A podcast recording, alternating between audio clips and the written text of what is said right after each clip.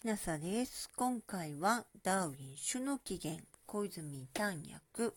難点、要約です。自然淘汰説の上に立てば自然は跳躍をしないという博物学における古い格言を明白に理解することができる。この格言は世界の現在の生息者並びのみに目を注げば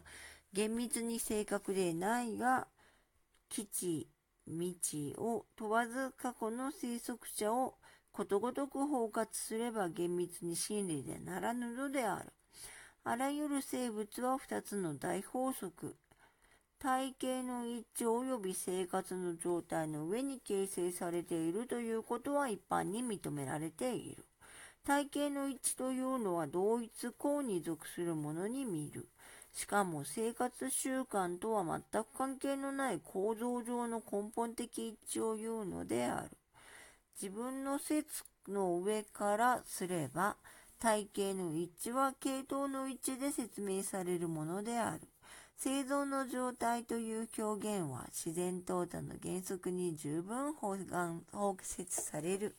自然淘汰は、あるいは変異する部分をその有機的及び無機的生活状態に